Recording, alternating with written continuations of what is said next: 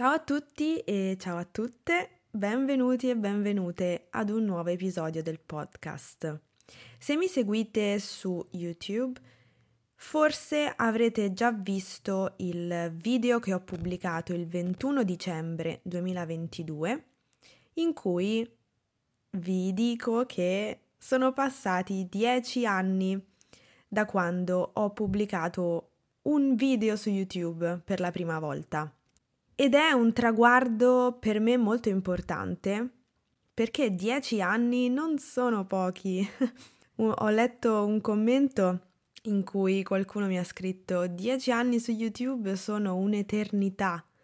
È vero, anche nella realtà, anche nella realtà sono un'eternità, non sono pochi. E sono dieci anni che aiuto gli studenti di tutto il mondo ad imparare l'italiano non so perché mi viene da piangere. mm. Allora, non pensavo mi sarei emozionata, però che devo fare? allora, voglio festeggiare rispondendo alle vostre domande sul mio canale e sul mio lavoro qui su YouTube. Allora, iniziamo subito dalla prima domanda. In tanti mi avete chiesto come hai iniziato a pubblicare video su YouTube e perché questa domanda, soprattutto il perché, è un po' difficile da spiegare perché non so in realtà neanche bene io perché mm, a volte si fanno delle cose per cui non c'è una vera e propria spiegazione, no? Magari all'epoca c'era anche, però adesso non riesco a metterla a fuoco bene. E a volte penso che mi sono ritrovata su questa strada perché fondamentalmente era quello che dovevo fare nella vita. Comunque, io ho iniziato a pubblicare video su YouTube quando studiavo all'università a Trieste. In quel periodo io ero molto affascinata da YouTube e seguivo molte persone su YouTube già in quegli anni. Guardare video su YouTube mi è sempre piaciuto e è una cosa che facevo e che continuo a fare ancora adesso. Guardo video su YouTube molto spesso. Sono sia una creatrice di contenuti sia una consumatrice di contenuti.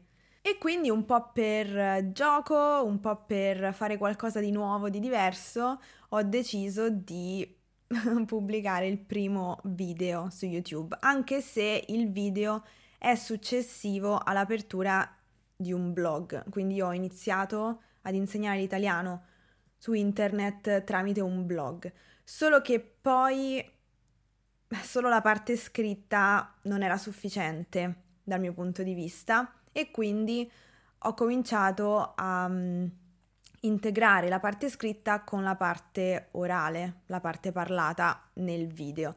Poi però la parte video si è sviluppata molto di più, quindi dopo un po' ho lasciato perdere il blog, ho continuato a fare solamente video.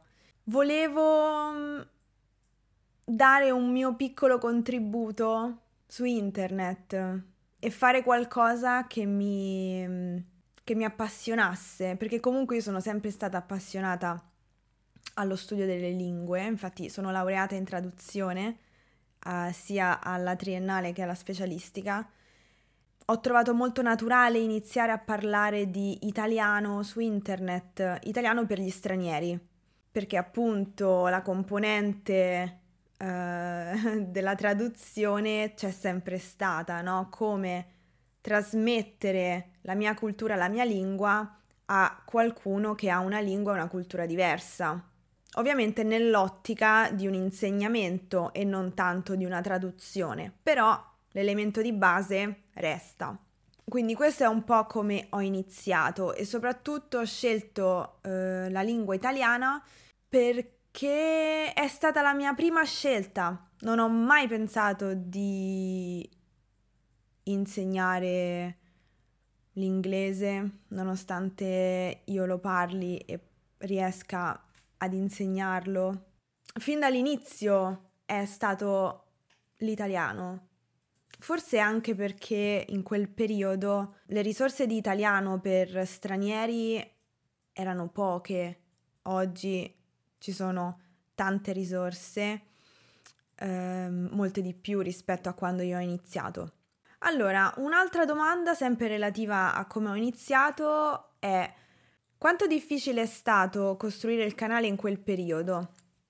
Allora, devo dire che non avevo alcuna mira con questo canale perché io l'ho aperto in un periodo in cui ero molto concentrata sui miei studi. Il mio obiettivo era laurearmi, il mio obiettivo era lavorare nel campo della traduzione. Quindi ho aperto il canale proprio perché era una cosa che mi piaceva fare. Quindi il mio obiettivo non era far crescere il canale. Quindi ho pu- continuato a pubblicare mentre studiavo, cioè il mio percorso principale in quel momento era portare a termine il mio percorso di studi, era laurearmi. Quindi io l'ho fatto con estremo piacere. Non è stato un lavoro per me quando ho iniziato. Dopo la laurea mi sono resa conto che avrei potuto trasformare questo mio progetto in qualcosa di più.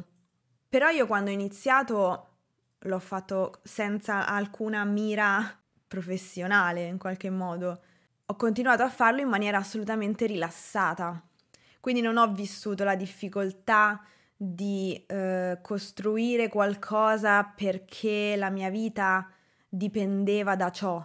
È stato un inizio piuttosto rilassato, devo dire perché, ripeto, non avevo alcuna ambizione per il canale appena aperto. Lo facevo perché mi piaceva farlo. Anche oggi mi piace farlo, però oggi si è aggiunta una componente un po' diversa, essendo adesso il mio lavoro ed essendo internet molto variabile, c'è sempre quella paura di sottofondo, ma potrebbe finire tutto no? Però diciamo che la vivo anche abbastanza in maniera tranquilla perché comunque io ho una professione in mano, cioè io comunque sono un insegnante di eh, italiano per stranieri, perciò in ogni caso potrei fare ciò che faccio su internet anche nella vita reale, cioè faccio ciò che faccio su internet anche nella vita reale. Uh, e questo mi porta alla domanda successiva che è Puoi parlare del tuo percorso? Come sei diventata un'insegnante di italiano? Come vi ho detto prima, sono laureata in traduzione, sia alla triennale che alla specialistica. Anche se il titolo di studio alla triennale si chiama Comunicazione interlinguistica applicata, traduzione, eh, il titolo di laurea della specialistica è Lingue moderne per la comunicazione internazionale. La prima a Trieste la seconda a Roma. Come vi dicevo prima, ho iniziato il mio canale durante la mia eh, triennale, perciò il percorso, diciamo, il mio passatempo creativo si è ricongiunto ad un certo punto al mio percorso di studi quando durante la specialistica, durante il corso di laurea specialistica, ho fatto eh, un esame, quindi ho seguito un corso di didattica delle lingue straniere che avevo anche scelto, avevo messo nel mio programma di studi proprio perché volevo un po' concretizzare ciò che facevo online. Perché a quel punto il mio canale era già abbastanza grande, no? Da poter comunque progettare un futuro. E quindi mi sono detta, bene, se ho intenzione di continuare a lavorare sul canale proprio come lavoro nella mia vita, voglio uh, per me stessa e per chi mi segue, chi guarda i miei video, voglio uh, concretizzare questa cosa, cioè voglio specializzarmi in questo, voglio essere brava. Ovviamente non c'era bisogno che io lo facessi perché su internet nessuno ti chiede il curriculum, no? Ed è anche questo il motivo per cui c'è tanta gente che parla non avendo la benché minima preparazione. Però io eh, sono fatta in un certo modo, perciò ho deciso di studiare per diventare insegnante di italiano per stranieri. Perciò mi sono interessata alla materia, alla glottodidattica, con questo esame all'università e poi ho deciso di prendere la certificazione per insegnare l'italiano agli stranieri dell'Università di Siena, che si chiama DITALS. E quindi eh, subito dopo la laurea ho fatto il percorso per prendere la certificazione e quindi adesso sono certificata eh, DITALS di primo livello e in futuro vorrei fare la DITALS di secondo livello. Però la cosa divertente è che tutto è iniziato dal canale, cioè io prima di tutto ho iniziato il canale. Probabilmente se quando studiavo all'università non avessi eh, aperto il canale, probabilmente oggi non staremmo qui a parlare e non starei qui a rispondere alle vostre domande. Allora, la, domanda successiva è un po' più specifica proprio ai video, alle lezioni. Cosa ti ha portato a cambiare lingua nelle tue spiegazioni? Perché effettivamente io ho iniziato parlando in inglese nei video, eh, spiegando le cose in inglese. Poi a un certo punto, ampliandosi il pubblico, quindi ehm, voi siete diventati sempre di più, ma soprattutto la cosa è stata che all'inizio i, gli studenti che mi seguivano erano principalmente dagli Stati Uniti. Poi hanno cominciato ad aggiungersi persone da altri paesi. E quindi questo ha eh, fatto sì che io decidessi di cambiare lingua, anche un po' spinta da vari commenti e da varie sollecitazioni da parte di molte persone che non parlano inglese, perché uno pensa sempre che ovunque nel mondo si parli inglese, che tutti parlino inglese, però in realtà non è poi del tutto vero. Quindi per andare meglio incontro ai bisogni degli studenti, ho pensato che fosse molto più utile parlare in italiano, anche da un punto di vista didattico è sempre meglio insegnare la lingua target in lingua target. Perché pensate anche al fatto che il mio video è l'unico momento della giornata per quella persona in cui si può immergere nella lingua italiana che sta studiando. Quindi quale sarebbe il senso di parlare in inglese? Nessuno, nessuno. Quindi per questo motivo Spiegare in italiano rende l'esperienza molto più immersiva, anche se si tratta solamente di un video su YouTube. In aggiunta ci sono i sottotitoli, quindi si possono sempre attivare i sottotitoli, perciò eh, poi se uno non riesce bene a capire, i sottotitoli aiutano. Il fatto di parlare italiano mi viene contestato molto spesso da commenti, ah ma perché insegni l'italiano in italiano agli stranieri che cosa capiscono? Allora, innanzitutto le persone non sono stupide, quindi se una persona vuole imparare l'italiano e seguire in italiano ce la può fare, soprattutto con i sottotitoli. E ripeto, non avrebbe alcun senso parlare in inglese perché io non so chi c'è dall'altra parte, non posso avere la certezza che tutti parlino inglese.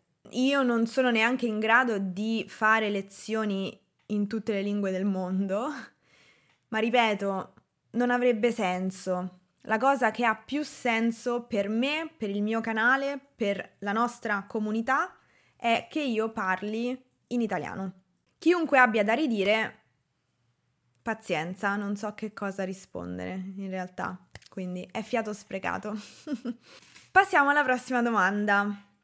Da dove prendi le idee o l'ispirazione per continuare a generare contenuti dopo dieci anni? Bella domanda. Le idee le prendo principalmente dai vostri commenti, quindi quando voi mi fate una domanda o lasciate un commento, per me è sempre fonte di ispirazione per i contenuti che farò poi in futuro. Certo, a volte faccio anche lezioni in base a ciò che io ritengo più opportuno, però dalle vostre osservazioni, dai vostri commenti, dalle vostre domande, io ricavo tante idee. Forse il mio canale è cresciuto così tanto anche perché c'è sempre stato un forte scambio tra me e chi guarda, quindi tra me e voi. attraverso i commenti, attraverso i messaggi su Instagram, eccetera. In qualche modo, nei limiti del possibile, vi do ciò che voi volete, in un certo senso, no? Mi fate una domanda e io rispondo, proprio letteralmente nel commento oppure sotto forma di video lezione. Per quanto riguarda l'ispirazione generale per portare avanti il canale, Devo dire che è una cosa che mi piace molto fare. Se non mi piacesse non lo farei. L'ispirazione in qualche modo la trovo, sono molto grata del vostro sostegno, del vostro affetto e quindi mi basta anche andare a, a rileggere dei commenti belli che io ho fotografato e tengo sul cellulare per darmi una carica, no? Per appunto mandare avanti il canale. Allora, veniamo alla prossima domanda. Anch'io ho un canale su YouTube, ma a volte sento che non è importante o il mio lavoro non viene apprezzato. Cosa hai fatto eh, quando sei stata delusa eh, per non avere più visualizzazioni?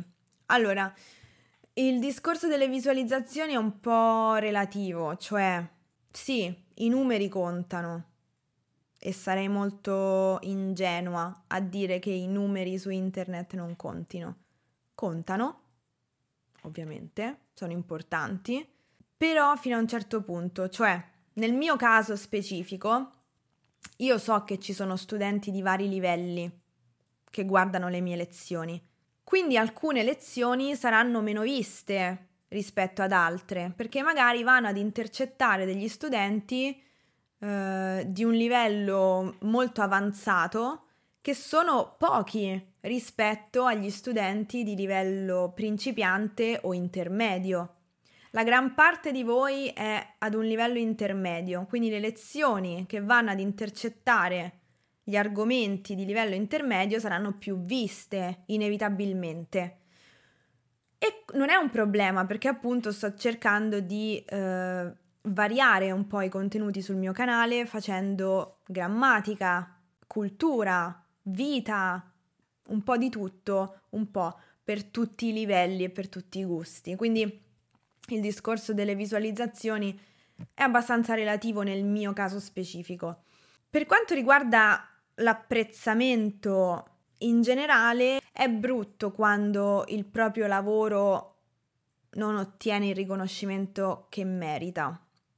Per me è importante avere il riconoscimento di chi mi segue e di chi ha effettivamente ottenuto benefici dal guardare i miei video. Questa è la cosa più importante per me. Ricevo tanti messaggi di eh, persone che hanno raggiunto dei traguardi di vita, lavorativi, guardando i miei video. Cioè, la cosa che mi rende più felice, il riconoscimento più grande è il fatto... Mm,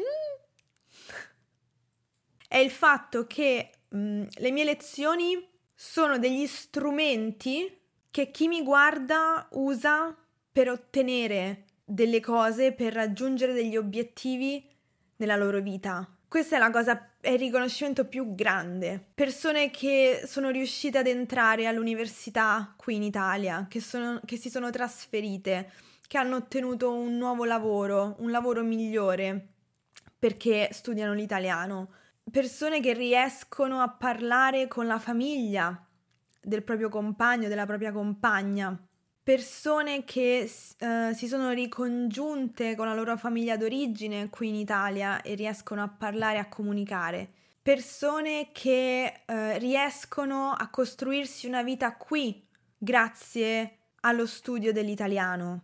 Non penso ci sia riconoscimento migliore perché sono, sono genuinamente, sono, genuin, uh, sono genuinamente felice per voi, cioè condivido la vostra gioia quando mi raccontate le vostre storie, mi raccontate che siete riusciti a fare quello che volevate fare grazie allo studio della lingua italiana e indirettamente grazie ai miei video.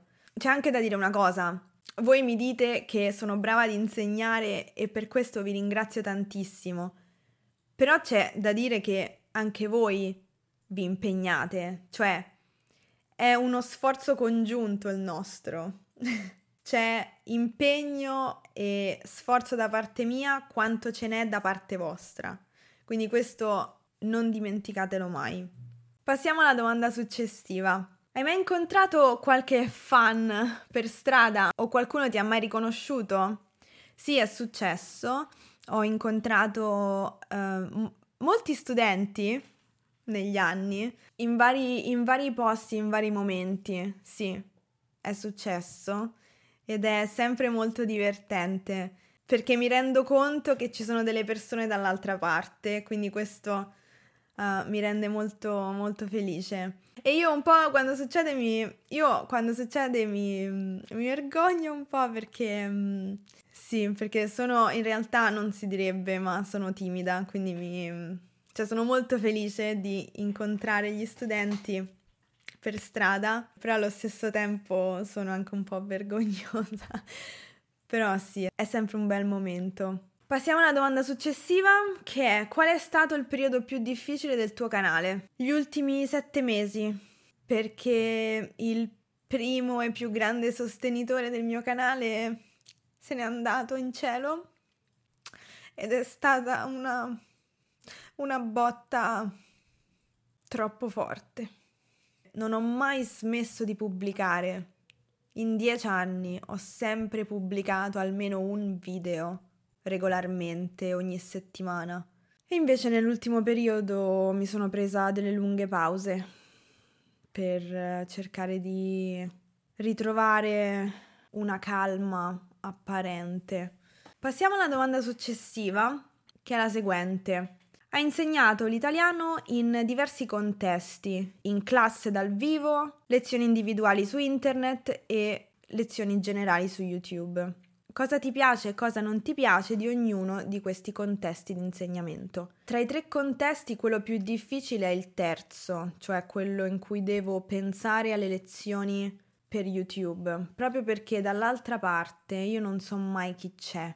Cerco sempre di fare delle lezioni che vadano bene un po' per tutti, che è la cosa più difficile, perché se si pensa ad un contesto in classe, tu sai chi hai davanti, l'insegnante sa sempre chi ha davanti in classe e spesso il gruppo che c'è in classe si trova allo stesso livello di competenza, spesso non sempre. Quindi in quel caso è molto semplice, tra virgolette, fare una lezione perché tu sai chi hai davanti. Una cosa che per esempio non mi piace delle lezioni individuali su internet è che i materiali che io creo per le lezioni vengono consumati subito perché il tempo della lezione su internet scorre molto più lentamente rispetto ad una lezione in classe della stessa durata. Mentre in classe c'è uno spazio che tu puoi occupare, ci si muove, si interagisce, ognuno si prende il proprio tempo per parlare e i momenti di silenzio sono normali. Quando si fa una lezione su internet forse è proprio il mezzo che complica tutto, perché in una eh, chiamata Skype, Zoom, si crea dell'imbarazzo se cala il silenzio e quindi si cerca sempre di riempire lo spazio comunicativo, perciò i materiali della lezione si consumano subito. Perciò per le lezioni online, per le lezioni su internet, si dovrebbero in teoria preparare molti più materiali, quasi il doppio dei materiali che normalmente si creano per una lezione di 60 minuti in classe. Questa cosa non mi piace perché ti giochi tanti materiali subito. Vediamo un'altra domanda. C'è mai stato un momento in cui hai detto non voglio andare avanti, chiudo il canale? Sì, sì, tante volte.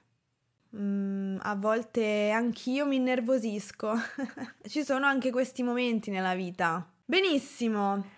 Allora, grazie mille per tutte le domande che mi avete mandato. Ho scelto delle domande che in qualche modo raccogliessero anche altre domande e si ricollegassero anche ad altre domande, così da rispondere a più domande possibili. Adesso non ci resta che spegnere le candeline ed esprimere un desiderio. che altro dire? Come sempre, grazie per il vostro sostegno e per il vostro affetto e ci vediamo nel prossimo video. A presto! Ciao!